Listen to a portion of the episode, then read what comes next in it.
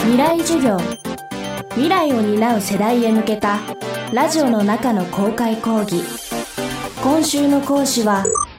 平田直と言います。今週は最近ちょっと多いかなと思っている地震についてお話しいたします。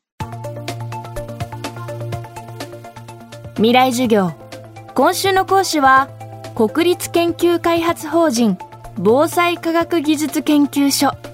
首都圏レジリエンス研究センター長の平田直さん。今週は地震を知り地震に備えるための授業です。政府の中央防災会議は最大クラスの南海トラフ地震が発生した際の被害想定を公表しています。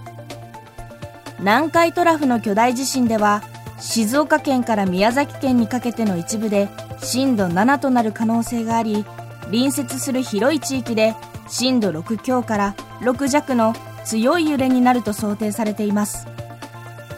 また関東地方から九州地方にかけての太平洋沿岸の広い地域に10メートルを超える大津波の襲来があることも考えられます。未来授業2時間目。テーマは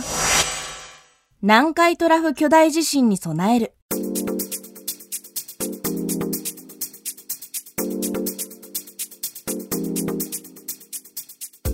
そもそも南海トラフっていうのは、トラフっていうのは、あの、海の溝っていうことで、あの、日本海溝は海溝って言って、漢字で海の溝って書いてありますけれども、まあ、それよりは少し、あの、浅いんですね。で、まあ、浅いって言っても、やっぱり、えー、4000メートルとか5000メートルですから、非常に深い海があって、で、深い海があるというのはどういうことかっていうと、その海のプレートが日本列島の下に沈み込むことによって、まあ、海底の地形が、えー、くぼんでしまうということなんですけれども、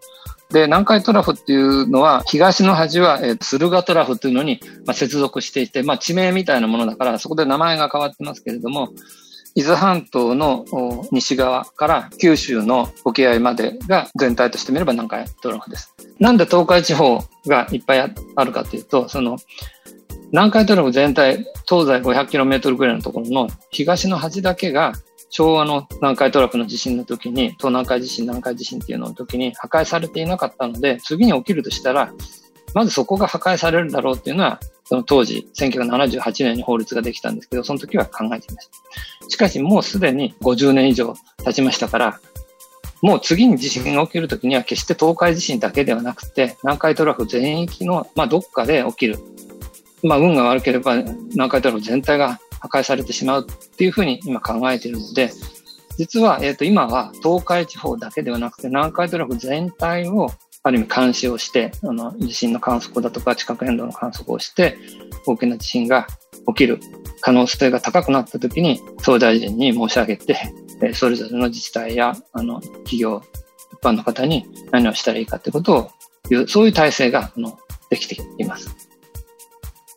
大きな被害が想定される南海トラフ地震。地震の時期を予知することはできないのでしょうか？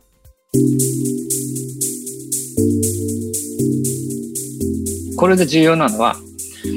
決してですね、まあ、いわゆる予知ができるわけではないんですね。地震というのは群れをなすという性質があるので、大きな地震が起きると、隣でまた地震が起きやすくなるということがあります。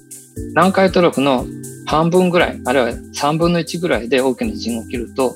その隣の領域は数日から 数年の間に地震が起きる可能性が非常に高くなる。え西側の人たちはこれはうちには地震が起きなかったからラッキーと思ってはいけなくて、また地震が起きるんだっていうことを思って、えっ、ー、と、準備をする必要がある。そういう情報が出る可能性があります。繰り返し南海トラフで地震が起きてるんですけれども、一つ前の地震が1944年、46年に起きていて、その時に割れ残った場所が東海地方にあって、もしそこで地震が起きればマグニチュード8クラスの地震が起きますので、非常に大きな被害が出るので、まあ、気象庁が観測を一生懸命やって、えー、一番重要な予兆は何かっていうと、前兆滑りっていうのがあって、大きな地震が起きる3日ぐらい前には、プレートがあの強くくっついてるプレートが少しずつ剥がれていって、最後にその少しずつ剥がれていったのが大きく滑ると大きな地震になるっていう、まあそういう考えがありました。ですので、地下の岩石が伸びたり縮んだりするんですけど、それを精密に測ることによって、前兆滑りを確実に検出して地震が起きますよっていうことを、まあ、言おうとしてたわけです。で気象庁は非常に高精度の歪み計という、ま、機械を、ま、20箇所ぐらい置いて調べて、プレートが少しずつ剥がれてるってことをあの検出しようとしてたわけです。これはものすごく感度が良く精度のいい機械なので、まあ、例えば雨が降ったりとか、近くで道路工事してたりとかすると、もう全部それがあの記録されてしまいます。地下っていうのは、あの、普段でも伸びたり縮んだりしてて、少しぐらい動いたからといって、これが将来大きな地震の予兆であるっていうことは、まあ、実は言えなくなってしまったんですね。ですから、いくら気象庁が非常に高精度の精密な観測をしてても、それを用いて3日後に地震が起きますよって言って、内閣総理大臣が警戒宣言出して、新幹線止めるっていうようなことは、まあ、科学的にはできないだろうということが、まあ、地震学者と、あとその防災担当の人たちの、まあ、合意事項になっているので、今は、あの、東海地震も予知はできないっていうふうに考えられています。いつ起きるかっていうような人間の感覚、人間の時間スケールで考えたときには、3日後に起きるとか、1週間後に起きるかっていうことは、もうこれは自然の不規則な性質の方が強いので、これは不規則な現象だってしか言えないんですね。30年以内に70%っていう話は決して30年後に起きる確率が70%ではなくて、今日かもしれない、明日かもしれない、10年後かもしれない、30年後かもしれないうちに起きる確率が70%だ。そう理解すればいいと思います。未来授業。今週の講師は、国立研究開発法人防災科学技術研究所首都圏レジリエンス研究センター長の平田直さん。今日のテーマは、南海トラフ巨大地震に備えるでした。未来授業、明日も平田直さんの授業をお届けします。